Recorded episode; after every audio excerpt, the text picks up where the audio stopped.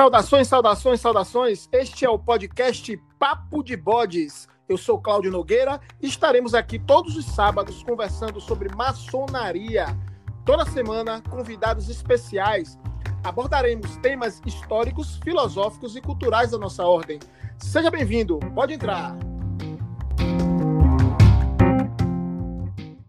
E hoje teremos o episódio número 103 e falaremos sobre o tema a maçonaria e a caridade com o nosso irmão Milton Luiz da Silva. Seja muitíssimo bem-vindo, meu irmão. Pode entrar. Boa noite a todos. É um prazer estar aqui participando deste programa, que para mim é um dos melhores programas que tem, Papo de Bode. Que beleza, irmão. Que satisfação em ter o irmão aqui conosco. O irmão tá falando da onde, meu irmão? Eu estou aqui em Zona Leste, São Paulo capital, Zona Leste, São Miguel Paulista. Eita, coisa boa. E como é que tá a maçonaria aí? Tá funcionando a ah, todo vapor?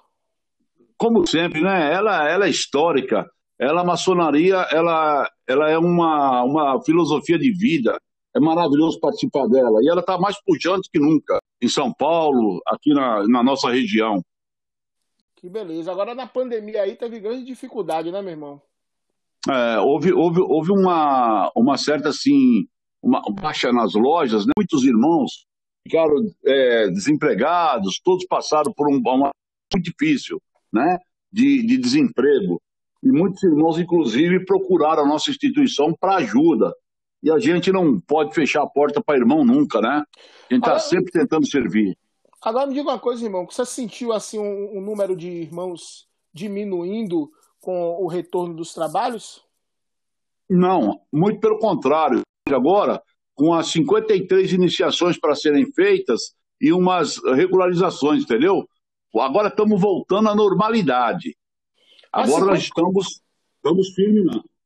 53 iniciações, você fala o que? Na sua região, na potência? É, é na que, que, que chegou lá na grande loja para a gente protocolar e para poder mandar o, a, o número, né, o cadastro do SIM. Ah, geral, né? Nas potências, na potência em é, si, né? É, a potência, porque aqui em São Paulo nós temos três potências, né? É o Sim, GOB, claro. Grande Oriente do Brasil, nós temos a, o GOP, que é Grande Oriente Paulista, e nós temos a GLESP, que é Grande Loja do Estado de São Paulo. Exatamente. Nós já entrevistamos aqui tanto irmãos do GOB aí de São Paulo, quanto da GLESP, quanto do GOP, né, da, da Comab. Aliás, Perfeito. a GLESP aqui praticamente é sócia, né? Paulo André traz, traz todo mundo da GLESP aqui para dar entrevista. Nós estamos aqui. Chega o irmão, o irmão aqui, ciumento aqui da Bahia, reclamou: rapaz, vocês estão cheios de paulista aí. Que é isso? Como é que pode sair o programa de Bahia de Rapaz? O programa é do Brasil. Os irmãos interessados em falar dos temas venham, venham que, é, que serão bem-vindos os irmãos de São Paulo, com certeza, da Glesp, nosso querido Paulo André, que é humorista. Paulo oh, André tá aí, plena atividade aí no, no, no humor, fazendo os seus é, stand-ups. Né? Eu quero ver o dia que para Bahia aqui fazer um stand-up aqui na Bahia. E é um, é um grande amigo meu, Paulo André, é, ele está com aquele tema viralizou, né? Então é, viralizou. ele, ele viralizou. E ele tem, e ele tem, ele tem assim, um, uns amigos dele que também fazem esse stand-up. É uma coisa maravilhosa. E, e, é bom ressaltar, irmão, que ele faz beneficente também, viu? Ele tem ajudado Legal. aí uma, umas instituições e umas lojas maçônicas que estão passando por dificuldade. Ele tem liberado ingresso gratuitamente e com esse recurso a, as lojas se estão entendeu? Então ele, tá, ele é um grande nome, viu? Um grande irmão. Não só na altura, né? Você sabe que eu, eu, desde o início do Papo de Bodes que Paulo André participa aqui, né? Ele participa como entrevistado, já participou de dois programas, né? Hum. É, falando sobre a antimaçonaria e sobre a falsa maçonaria. Os temas Sim. tudo quente, polêmico. E já arranjou uma boa dezena, dezenas de irmãos para vir aqui dar entrevista, né, Paulo André? E eu não conheço Paulo André pessoalmente, mas você vê como são as coisas, né? é um grande irmão, viu? Olha, a gente caminha junto dos graus filosóficos aqui, da maçonaria paulistana, paulista, e ele, ele realmente ele, ele é uma pessoa encantadora. Um, um, grande amigo, um grande irmão. Que beleza, um abraço aí ao nosso querido Paulo André, sócio do Papo de Bodes. e vamos que e eu devo confessar, meu irmão, que como você falou aí na abertura, né? Quem quiser participar é só procurar. E foi assim que eu o fiz. Eu procurei, aí tem que, tem que dar um tempo, porque a agenda aí também é bem concorrida, né? Graças a Deus.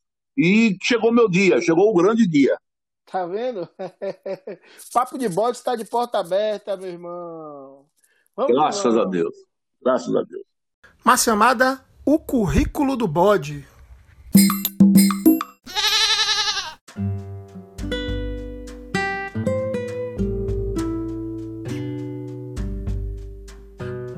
Milton Luiz da Silva é funcionário público municipal e filantropo. Iniciou na maçonaria em 2001, na loja Oração e Trabalho número 128 da Grande Loja Maçônica do Estado de São Paulo, GLESP, a qual foi venerável mestre entre 2010 e 2011. Em 2014, alcançou o grau 33 pelo rito escocês antigo e aceito. Atualmente, ocupa o cargo de grande hospitaleiro adjunto da GLESP, gestão 2022-2025. Criou, juntamente com amigos, no ano de 1999, o grupo Esperança e Amor, GEA. Hoje, com 23 anos de fundação, presta um trabalho de assistência a moradores em situação de rua. Além de alimentação, também faz doações de fraldas geriátricas, empréstimo de cadeira de rodas cadeiras de banho, muletas e andadores. O GEA distribui mensalmente cerca de 100 cestas básicas para famílias carentes cadastradas e oferece mais de 550 marmitas todas as semanas. Para colaborar com o projeto, acesse o site www.grupogea.org.br.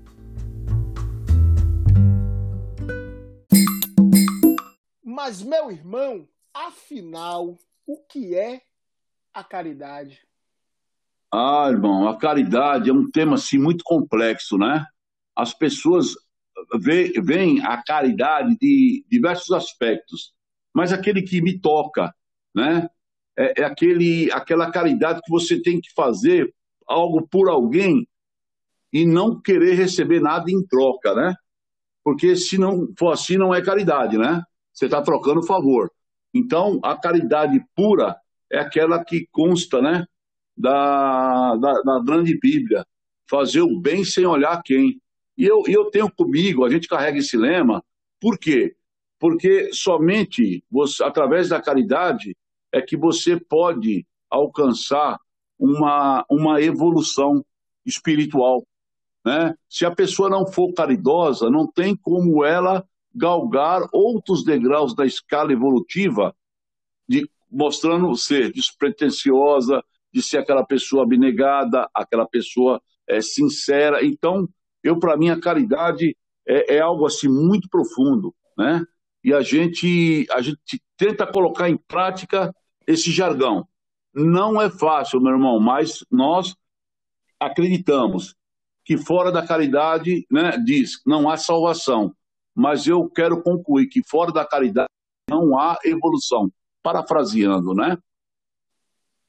Perfeito, irmão. E nessa escada evolutiva aí de fé, esperança e caridade, a caridade está no topo, porque é justamente essa resposta, né? essa, essa resposta de quem evoluiu. Porque o amor, o amor não é fácil, né, irmão? O amor, para você não é. entender, é uma coisa extremamente complexa. Nós estamos acostumados a entender com mais facilidade aquele amor né, o chamado amor eros, né, amor do homem com a mulher, da mulher com o homem, né, do, do, aquele amor filial que você, você ama seus pais, você ama seus, seus filhos, né, aquele amigo, aquela coisa tudo, mas a você amar a quem você não conhece, amar no sentido do qual o Cristo ensinou, é complicado, né, meu irmão? É algo do sublime, é algo espiritual, né, meu irmão? É, sem dúvida nenhuma. E você verifica, né? É, não é você tem por obrigação amar seus pais, você tem por obrigação amar a, a sua família. Mas é, essas pessoas que, que são colocadas na tua vida, é para você exercer o lado da caridade. Então, essas pessoas, quando aparecem na sua vida, é a oportunidade que você tem de mostrar o quem verdadeiramente você é. Se você é uma pessoa caridosa ou não, entendeu?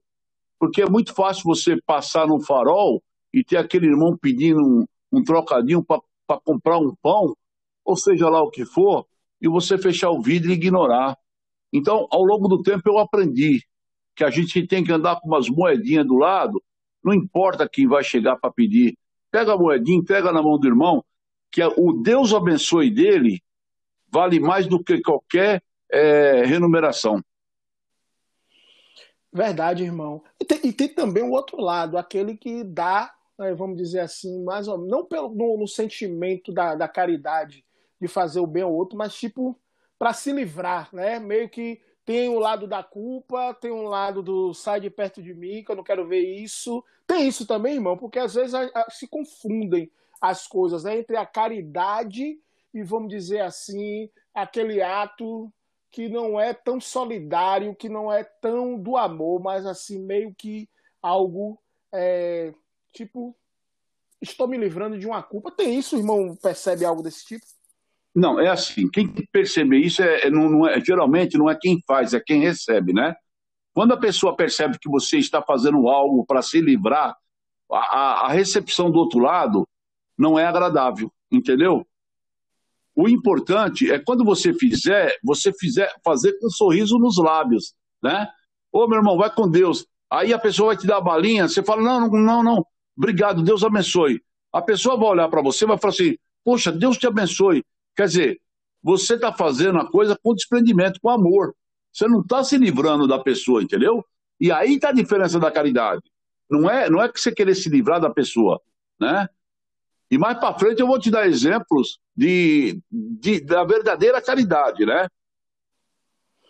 Com certeza, irmão. E, na verdade, assim, uma coisa que eu sempre observei nessa essa questão da, da caridade é que as pessoas que estão envolvidas diretamente na caridade nem sempre são pessoas que têm o dinheiro para dar, são pessoas que estão envolvidas porque têm comprometimento com aquela causa, têm o sentimento de empatia pelo próximo, e aí a coisa realmente flui. Eu queria que o irmão contasse um pouco da sua trajetória, né, nessa, nessa, nessa coisa da benemerência, como é que o irmão entra né, nesse mundo, vamos chamar assim, de porque uma coisa é a pessoa fazer uma caridade, eventualmente ajudar o próximo e tal. Acredito que a grande maioria das pessoas acabam fazendo, mas o irmão é envolvido em um projeto. Né? Inclusive, é, é, é, a gente veio falar disso aqui. Eu queria que o irmão falasse um pouco da sua trajetória e desse projeto. Eu, eu, eu de há muito, sempre pratiquei a caridade. Mas de uma forma assim, consciente, assim, eu nem, nem percebia que eu estava fazendo.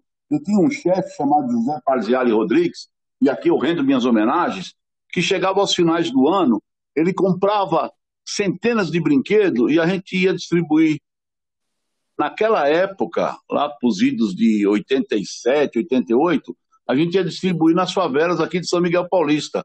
E aquilo para mim era uma, uma alegria imensa, poder ver o sorriso no, no, no, rostinho das crianças. E a gente fazia isso todo final de ano. Eu, e ele levava os filhos dele para poder participar dessa ação. A Alessandra e o, e o Emerson, filho dele. A gente fazia esta obra de uma forma assim, espontânea, maravilhosa. Aí, em 1999, eu já casado, sete casais de amigos se reuniram e resolveram criar o Grupo Esperança e Amor, que a gente chama amorosamente de GEA, né? E aí nós montamos o Grupo Esperança e Amor e, e, e sentados lá nos questionamos, nós vamos fazer o quê? Qual o objetivo do grupo? Nós vamos doar alguma coisa de nós para aqueles que da vida nada têm e nós escolhemos os moradores em situação de rua. E, esse projeto nasceu no dia 1 de abril de 1999. E até hoje, depois de 22 anos, ele está aqui pujante, ele está aqui forte, entendeu? Ele está aqui robusto. Mas graças não só àqueles que fundaram, mas graças às pessoas que se envolvem no projeto, que se dedicam, e nem sempre, meu irmão, é financeiramente. Não, é o comprometimento de estar lá para fazer aquilo que é necessário ser feito. Fazer 250 marmitex todo santo sábado, fazer 150 marmitex segunda-feira à noite para distribuir jantar para esses assistidos, e na quarta-feira à noite 150 marmitex. Então, por semana, o Grupo Esperança e Amor atende a região aqui de São Miguel Paulista, Itaim Paulista, Jardim Helena, Vila Mara, Parque Paulistano e um pedacinho aqui de Guaianazes, que é os bairros aqui da, da, da Zona Leste de São Paulo. E a gente faz esse trabalho já há 22 anos, irmão. É um rascunho do que é o GEA. Tem mais coisa. Perfeito, irmão. Maravilha. E realmente é um trabalho maravilhoso, porque não é fácil, né, irmão? Você está lidando com essa questão é tão, é, é, é, tão assim complexa né, da, da, da, situação humana, a questão da pessoa ir parar na rua. Ninguém está lá na rua porque quer. Muitas pessoas não compreendem esse processo né, e não entende por que ajudar essas pessoas. Tem gente que não consegue compreender esse trabalho maravilhoso. Né? E você deve ter muitas experiências né, vividas nessas ações. Eu queria que você contasse alguma que realmente se tocou o coração. Você tem muitas experiências, mas que o irmão pudesse falar um pouco sobre essa questão, desse, desse feedback de amor, dessa da experiência sentimental mesmo de, de estar envolvido numa ação tão maravilhosa quanto essa. Maravilha. Irmão, assim, são, são, eu tenho assim, tem uma porção, né? Porque toda semana é, tem novidades, né? Mas tem, tem umas que marcam. Por exemplo, eu eu estava pesquisando o preço para comprar peixe e eu fui num açougue aqui perto de casa. Quando eu cheguei no açougue, o funcionário me reconheceu. Ô, seu Milton, tudo bem? Tudo bem. Como é que o senhor está? Eu falei, então, tudo bem. Eu vim aqui para comprar 25 quilos de peixe e tal. Ele falou, ah, tá, eu vou falar com o meu gerente. É para o projeto? Eu falei, é para o projeto. O rapaz me reconheceu e eu, sinceramente, não o reconheci. Aí ele chamou o gerente e falou, falou, ô Marcos, faz favor, ó, seu Milton tem um projeto chamado Grupo Esperança e Amor, que faz comida para morador de rua. E, seu Milton, eu durante dois anos, eu sentei lá na praça e eu comi essa comida que o senhor preparava com tanto amor. E essa, e essa comida me, me fortaleceu tanto que eu resolvi sair da rua, fui procurar um, uma igreja, lá eu conheci a minha esposa, me casei e hoje está fazendo um ano exatamente que eu estou trabalhando aqui no açougue. Então, esse testemunho para mim, sabe, já valeu todo o trabalho que nós fizemos ao longo dos anos. Ter resgatado um irmão para voltar a conviver na sociedade. Isso, isso é maravilhoso, entendeu? Só quem passou por essa, por esse sentimento é que sabe o que é isso. Aí eu gravei com ele, eu falei, meu, eu preciso tirar uma foto com você para mim poder testemunhar isso, para ter isso gravado, né? Porque realmente é muito, muito, muito gostoso. É, é uma sensação prazerosa. Então, eu tenho esse caso, como eu tenho outro também, e o rapaz chegou no G agora nessa época da pandemia, e ele estava com a máscara. Aí, de repente, ele, ele mostra uma foto para minha filha, Anabel, fala, olha, você conhece essa pessoa? A Anabel fala, oh, eu conheço, sim, assistido o nosso da praça. A gente assiste ele há seis anos, sete anos. Aí ele vira e fala, essa, essa pessoa sou eu. Aí ele tirou a máscara, o rapaz estava é, é, todo assim, um, encorpado, uma cara bonita, sabe? Alinhado, é, cabelo feito, barba feita. E ele falou que ele tinha se recuperado, saído da rua, mas ele não esquecia o tempo que ele comeu lá na praça. Quantos anos ele comia na praça? Porque ele vivia do quê? Durante a semana, ele vivia de, de capturar é, comida, resto de comida nas lixeiras. Mas chegava aos sábados, ele tinha certeza que tinha uma comida feita com amor e carinho pelos voluntários do GEA. Então, quando ele foi dar esse depoimento, rapaz, isso foi uma coisa mais linda do mundo. Eu tenho ele gravado e assim a gente fica feliz, porque são pessoas que eles é só dar oportunidade para eles que eles saem da condição que eles estão. Perfeito, irmão. São dois depoimentos que eu acredito que de muitos que o irmão já passou. Agora, você falou aí da, da questão do, desse morador em específico. Eu queria que o irmão falasse um pouco. Com certeza, é, o irmão tem é, depoimentos dessas próprias pessoas sobre essa questão. Né? O que é que leva essas pessoas à situação de rua, meu irmão? Irmão, basicamente é, é assim. não é, não é, não existe receita de bolo. Cada caso é um caso. Mas vamos lá. De maneira geral, que eu já ouvi isso mais de uma vez, tá? A pessoa, ela está empregada, ela tem família, ela tem esposa e tem filho. De repente, ela se viu desempregada, perdeu o emprego e principalmente o homem, porque a grande, a grande maioria dos nossos assistidos são homens, tá? Nós temos 30% de mulher e 70% de homem. Esses, essas pessoas, é, quando ela perde emprego, aí ela fica em casa tentando uma nova colocação e o caboclo procurando emprego aqui, emprego ali e não consegue. Aí vem uma tal de que bate no coração de todo mundo, que é uma depressão. Quando o homem começa a ser dependente de outra pessoa, ele se sente angustiado. Aí o que acontece? Vem aquela é, é, cabeça vazia e oficina né, do que não presta. Aí vem aqueles pensamentos de ciúmes, que a mulher sai bonitinha para ir trabalhar e ele fica em casa. Aí ele quer falar um pouco mais alto com a mulher, a mulher fala, opa, peraí, se eu estou bancando a casa, você ainda vai gritar comigo? Aí acontece lá a tragédia, ele sai de casa. Quando ele vai para a rua, meu irmão, se você ficar três dias sem tomar banho, se você ficar três dias sem fazer barba, você não se reconhece e você começa a aceitar o odor do seu corpo. Aí quando você cai na rua, o que, que acontece? Você fica com vergonha de voltar para casa dos teus pais, porque você vai se considerar um fracassado e você não quer dar o braço a torcer para tua companheira, entendeu? Aí você caiu na rua, é geralmente assim, ninguém vai chegar em você para te abraçar, para te acolher, não, vai te oferecer bebida, vai te oferecer droga e você com aquilo vai ter uma amnésia. E aí você vai acostumando a ser morador de situação de rua e é difícil você ser resgatado. Não é todo mundo que dá oportunidade para quem está na rua, entendeu? Agora, se tivesse uma ação social para dar emprego para esses irmãos, aí você vai falar, mas Milton, emprego de quê?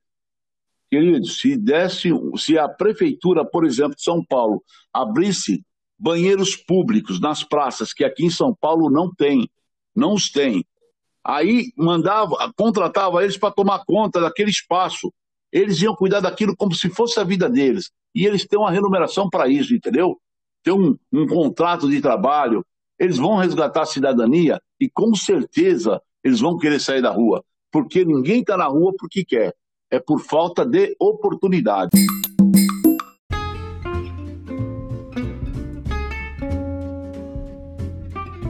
Siga nossas redes sociais: Instagram e Facebook. Papo de Bodes.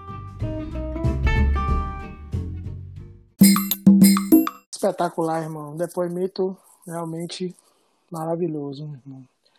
Agora, não é fácil, né, meu irmão? Não é fácil cuidar de um projeto desse. Eu fico imaginando aqui que com certeza tem a parte imaterial que a gente não não, não, não tem não tem não tem preço, né? Essa questão do feedback, do amor, de você poder ajudar o próximo e receber essa energia da espiritualidade, porque a gente tem certeza que quanto mais a gente faz o bem, mais recebe o bem, mas tem um lado material, porque é preciso manter uma obra dessa. Como é que faz isso aí, meu irmão? Então, meu irmão, é assim, né? A, a gente aqui, a, a, a gente caminha a, vivendo um dia de cada vez, mas sempre pensando no amanhã. Por quê? Porque, por exemplo, sábado agora, eu preciso fazer 250 marmitex. Eu já estou preocupado, o que, que eu vou fazer de mistura? Eu fui no freezer hoje, eu abri lá, eu tenho seis pacotes de salsicha. Eu vou fazer uma salsicha com carne moída, com cenoura, com legumes, entendeu? Para dar uma encorpada nela, para ela poder render 250 é, é, marmitex, para que eu leve à praça. Aí eu vou fazer lanche e eu tenho uma, eu tenho uma, uma fábrica de, de pães aqui que sempre colabora conosco, a Pancos. Me permita dizer Toda semana ela me manda pão. E aí eu faço os lanches, sanduíche de, de patê com mortadela, com presunto, ou eu faço com queijo, que tem o Ipanema, laticínios, que faz doação também para nós, entendeu? E tudo que chega no GEA, a gente utiliza em prol dos nossos assistidos. E eu levo água para eles. Então, aquelas garrafinhas de água, na época da pandemia, foi que eu comecei a levar, né? Eles olhavam para mim, seu Milton, estou morrendo de sede me arruma uma garrafa de água. Aí eu comecei a, a, a instituir que, que, a gente ia levar água. Toda semana a gente leva água para eles, entendeu? E aí o que acontece? Tem essas instituições que ajudam, né? Que, é, empresas. É, empresas, né? Que dão uhum. o material, mas também tem a doação de dinheiro. Como é que funciona aí? Alguém tem a, a, essa então, parte aí? Então, eu, eu, tenho, eu tenho alguns colaboradores que me ajudam na, na parte monetária, é, financeira, que é uma benção, né? E aí eles só me pedem uma coisa, por favor, meu irmão, não diga que eu estou ajudando, não. Não, eu não vou dizer. E ele gostaria de estar tá fazendo parte do projeto, estando aqui pôr a mão na massa.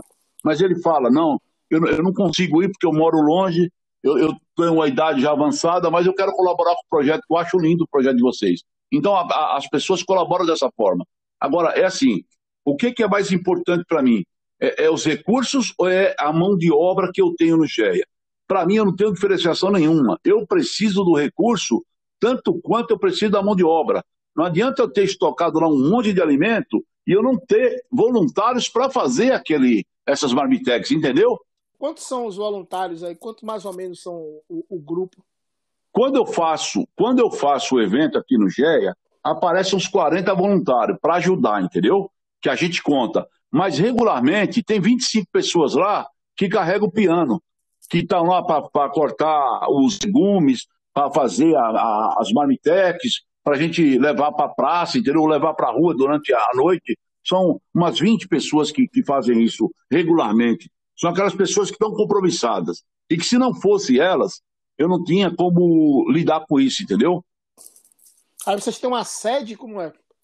Então, aí vamos. Em 2012, eu procurando um terreno para comprar aqui na Zona Leste, um irmão, que tem que ser irmão, né, meu? Ele falou: Ô, ô Milton, não se preocupe em comprar um terreno, que eu vou lhe doar um terreno aí na Vila Cruzá.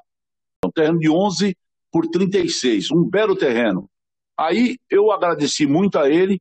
Quando eu vim ver o terreno, assim, pela primeira vez, eu fiquei encantado, né? Porque realmente é um ponto de luz aqui na, na, na Zona Leste. E, e, aí nós começamos a construir. E foram muitas batalhas, muita dificuldade, vendemos muitas rifas, pedimos colaboração para todo mundo, e muitas lojas maçônicas ajudaram a gente, entendeu? Muitos irmãos é, é, é, se pegaram o trabalho da hospitalaria e começaram a ajudar a gente. A gente, a, a, a gente graças a Deus, está da forma que está hoje, graças à ajuda de muitas pessoas que já não estão nem mais aqui, já partiram para o plano espiritual, que nem o doador do terreno, o doutor Gilberto Maida Melassi, entendeu? Ele, Maravilha. maravilhoso. Maravilha, irmão. E nós fizemos aqui um episódio muito recente, foi o episódio número 100, sobre é, a Casa do Maçom, né, que é uma casa de apoio ao Hospital do Amor, no tratamento de câncer. Tivemos aqui o nosso irmão Roberto Filisbino, falamos sobre é, é, esse, esse, trabalho maravilhoso. É, também o Papo de Bodes apoia a Casa de Irã, que é um é semelhante, só que lá em, em Rondônia. Uhum. É, estão ainda está em fase de construção. Queria até falar uma coisa aqui importante, que a gente coloca nas nossas plataformas o contato do pessoal da Casa de Irã com uma conta, e essa conta mudou. Nós vamos atualizar essa conta para que os irmãos que fazem doação para a, a, a construção da Casa de Irã fique é, sabendo onde, onde doar. Mas esse programa, excepcionalmente, fará é, a campanha em prol do nosso GEA. Estará lá em toda a divulgação do WhatsApp e Facebook, estará lá a campanha com os contatos todo direitinho para fazer doação. E também na, nas plataformas em que o podcast está hospedado, ou seja, Spotify, Deezer, quando você entrar tá lá, você vai no finalzinho, vai estar tá o contato, daqui a pouco o irmão vai estar tá divulgando. E falar em divulgação, recentemente teve uma ajuda muito interessante aí a nível nacional, né, irmão? Uma divulgação aí boa. Conta aí um pouco dessa história aí, irmão. Ô, meu irmão, tem um amigo aqui de São Miguel, Zé da Lua, a quem eu mando o meu abraço para ele forte, e ele é um, um, um, irmão aqui de todas as horas, e, e ele indicou para a gente é, participar do programa É de Casa da Rede Globo, que sábado às seis, às seis e meia da manhã. E nós o fizemos, né? Fizemos um café para os nossos assistidos e levamos lá na Praça da Paz, onde a gente faz essa ação todo sábado. E como foi seis e meia da manhã, nós tínhamos os agasalhos aí, uns cobertores, umas fraldas geriátricas, que inclusive o Grupo Esperança e Amor fabrica essas fraldas geriátricas. A gente tem uma máquina lá e a gente atende é, 40 pessoas com essas fraldas, entendeu? Então, a gente tem também essa ação. E, e é um, um, uma ação maravilhosa. E houve uma repercussão muito grande. Pessoas me ligando, Milton, eu vi na. Eu vi o Gé na, na Rede Globo, meus parabéns, tal, tal. Então, isso dá uma credibilidade no, no, para o GEA muito grande. Né? Tivemos lá no ar sete minutos. Então, foi sete minutos de fama na Globo, que repercutiu em muitos contatos. Marcante, foi muito bom. E, e não foi a primeira vez que nós aparecemos na Globo, né? Em 2010, há 10 anos atrás, nós também, há 12 anos atrás, nós aparecemos também na Globo, tá? Que beleza, que beleza. E nas redes sociais do GEA, tem esses links todos. É só entrar na rede social do GEA, www.grupogeia.org.br, que tem todas, a, tem todas essas reportagens. Ninguém quer, quer, quer mostrar ninguém, ninguém quer mostrar miséria, mas nós temos que apresentar que a gente, a gente faz um, uns, umas gravação, uns filminhos do trabalho de segunda, quarta e sábado. E a gente posta nas redes sociais para quê? Para dar esclarecimento para aquelas pessoas que fizeram a doação.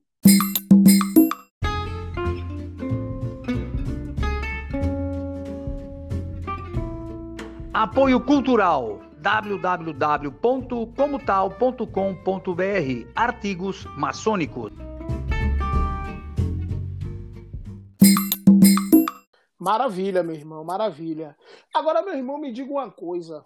Você, enquanto maçom, né? A maçonaria é uma instituição que pratica o ato da caridade há séculos, né? Nós estamos aí é, há, pelo menos 300 anos como maçonaria especulativa e isso, esse conceito da caridade está embricado né, na nossa filosofia, esse ato de amor. Né? E como é que foi a sua história com a maçonaria, meu irmão? Foi ela que te descobriu ou foi você que descobriu ela? Como foi essa história com maçonaria, meu irmão?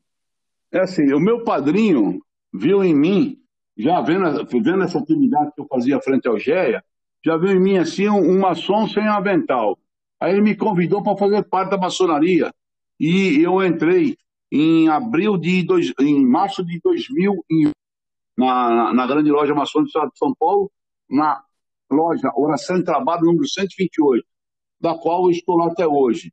Em 2010 eu fui venerável mestre e em 2014 eu atingi o grau 33 do rito escocês antigo e aceito. Então, a minha história da maçonaria se confunde né, e se reafirma eu, com o, o trabalho do GEA, porque para mim foi um meio de divulgação muito grande e eu, eu, eu gostei demais. Eu gosto demais de fazer isso, de fazer a caridade, e, e a, uma da, das vertentes da maçonaria é fazer a filantropia, né? É ajudar as pessoas, ajudar instituições. Então, eu me realizo sendo maçom. Perfeito, irmão. E muita gente que está escutando o nosso programa é, não é maçom, está escutando talvez alguns pela primeira vez, mas a gente já fala disso aqui há muito tempo. E realmente a caridade, vamos dizer assim, é um dos resultados que a maçonaria traz para a sociedade através dos maçons, porque nós nos reunimos para, através da filosofia, através da espiritualidade, evoluir enquanto homem, enquanto ser humano. E essa evolução tem esse resultado. Né? Um, dos, um dos resultados fundamentais é entender que o próximo é igualzinho a gente e que quando o próximo está caído, a gente precisa ajudar a levantar. E a maçonaria, enquanto instituição, faz isso há séculos sem dizer que está fazendo. Ou seja, o que a mão direita faz, a mão esquerda não fica sabendo. Então, você que tem interesse em maçonaria, é muito importante que você saiba que maçonaria, de forma nenhuma, é um lugar que você entra para enriquecer. A maioria das pessoas que não conhece absolutamente nada sobre maçonaria acha que maçonaria é o lugar que você entra para fazer negócios, para fazer network, para se meter em política, para exercer poder. E na verdade, na maçonaria você entra é para você entender a sua condição de ser humano, frágil, igual a todos, e que você se evoluir, entender, poder ajudar o próximo, e a caridade é uma das coisas que a maçonaria faz há séculos, com diversos tipos de instituições apoiadas pela maçonaria, e tudo isso nas escondidas. A gente não precisa dizer o que a gente faz enquanto maçonaria, enquanto instituição. Então, tem maçons envolvidos nos, nas mais diversas obras de caridade, envolvido, inclusive, em, em, em associações que são dedicadas exclusivamente a, ao ato da caridade, né? como, por exemplo, o Lions Club, como, por exemplo, o Rotary Club, e as pessoas acham que esses são braços disfarçados da maçonaria, nada a ver. São instituições completamente independentes, né? e que tem vários maçons, porque os maçons se interessam, entendem que a caridade é importante. Então, fica aqui esse recado. Você que quer participar da maçonaria, sabe que a maçonaria é lugar para doar e não para você receber dinheiro, como muitos acham.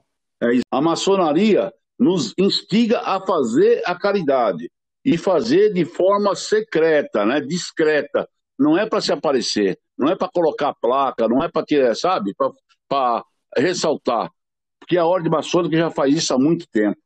A maçonaria se importa tanto quanto essa questão da caridade que existe um cargo em loja. Eu não vou entrar aqui em detalhes do mundo ritualístico, do mundo simbólico, porque aqui nós não falamos disso. Essa parte é uma parte que é secreta, é uma parte da maçonaria. A gente não fala aqui, o que a gente fala aqui é sobre história, filosofia, cultura, né, assuntos de interesse dos maçons, enfim, é, tentando desmistificar a maçonaria para aqueles que não conhecem é, e levar uma maçonaria com uma postura mais ativa, mais antenada com o tempo atual para os maçons. Então, é, a maçonaria tem um cargo para isso, né? o, cargo, cargo do hospitaleiro é o cargo daquele irmão que fica responsável. Todos os maçons são, é, é, estão ligados à caridade, mas o hospitaleiro ele tem uma função ali importantíssima para que a presença dele em loja nos lembre dessa coisa tão importante que é ajudar o próximo. Então, o maçom, ao estar em loja maçônica, ele está, estará com certeza ajudando alguém, porque a caridade faz parte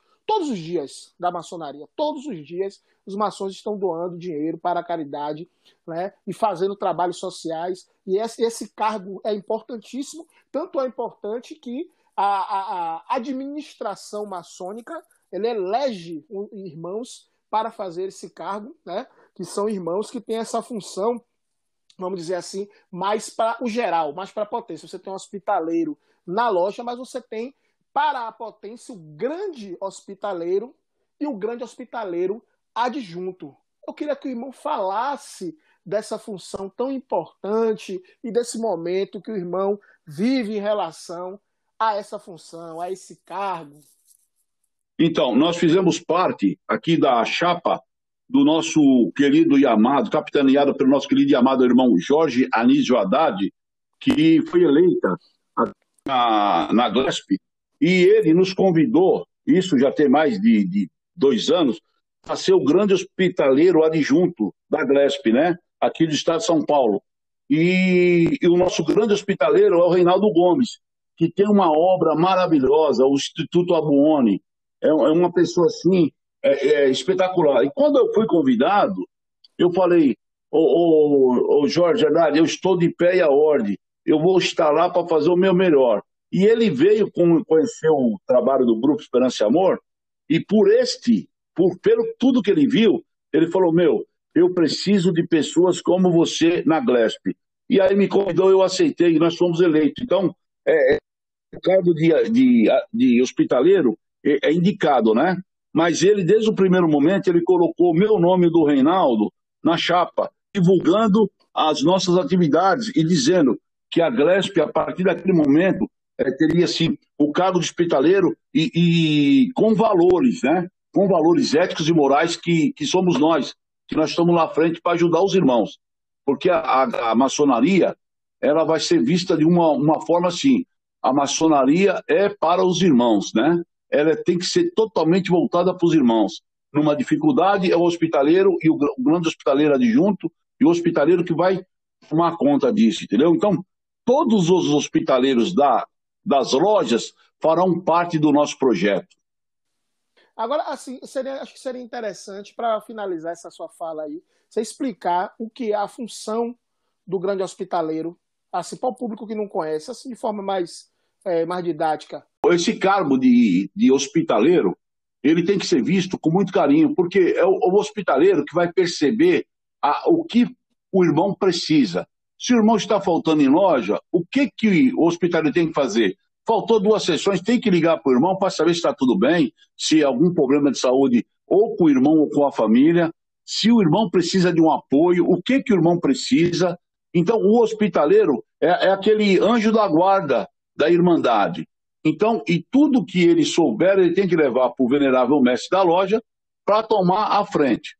No caso de nós, eu, eu, Milton Luiz e Reinaldo Gomes, a nossa preocupação é assim: houve algum acidentado, a gente correr para fazer pedido para doação de, de, de, sangue, ou seja, qualquer tipo de doação. Hoje houve a catástrofe lá em Petrópolis, a gente movimentar toda a máquina maçônica aqui do estado de São Paulo para mandar um lenitivo para os nossos irmãos que estão necessitados, entendeu? Então, o cargo de hospitaleiro é muito importante e a gente vai fazer a diferença fazendo o nosso melhor, colocando todos os hospitaleiros a estarem ali de pé e a ordem. Então, tem o caso do irmão Reinaldo, ele tem uma farmácia aqui que ele recebe os medicamentos, ele classifica os medicamentos e as pessoas que os irmãos, ele pega e faz a, a, a entrega somente para os irmãos, entendeu?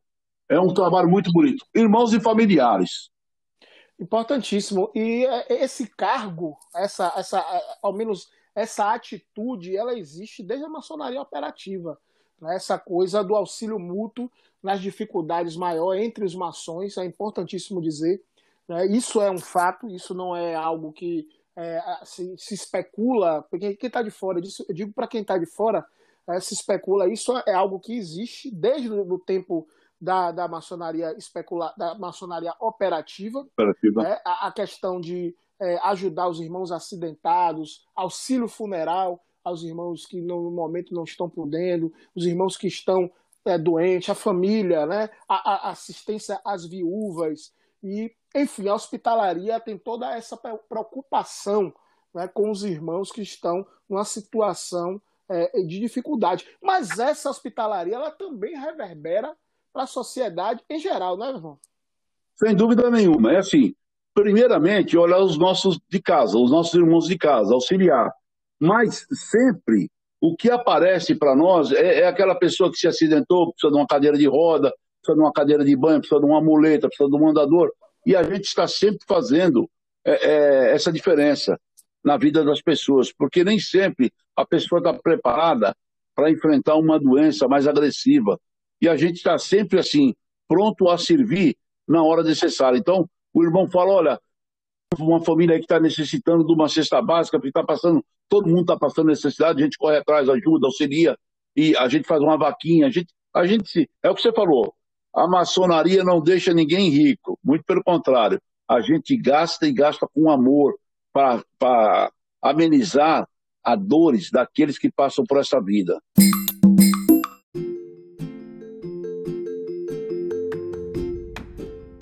Mestre Arroio, o que é que eu faço para eternizar o pensamento? Escreva um livro. Acesse www.editorareligare.com.br. Nós ajudamos você nessa difícil empreitada. Ninguém escreve um livro sozinho.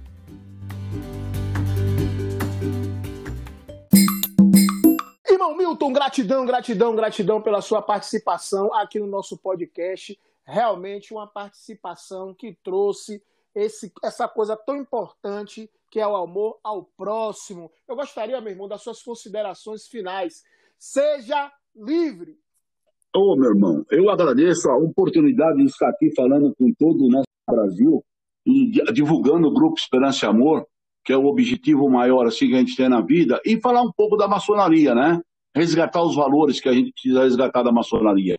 E eu, eu agradeço a oportunidade e rogo ao grande arquiteto do universo que a todos abençoe e guarde. Meu irmão, eu queria finalizar aqui agradecendo aos patrocinadores do GEA que estão sempre prontos a nos auxiliar, sempre colaborando com uma cesta básica, 10 cestas básicas, 50 cestas básicas. Então, eu tenho muita gratidão a todos que colaboram com o GEA.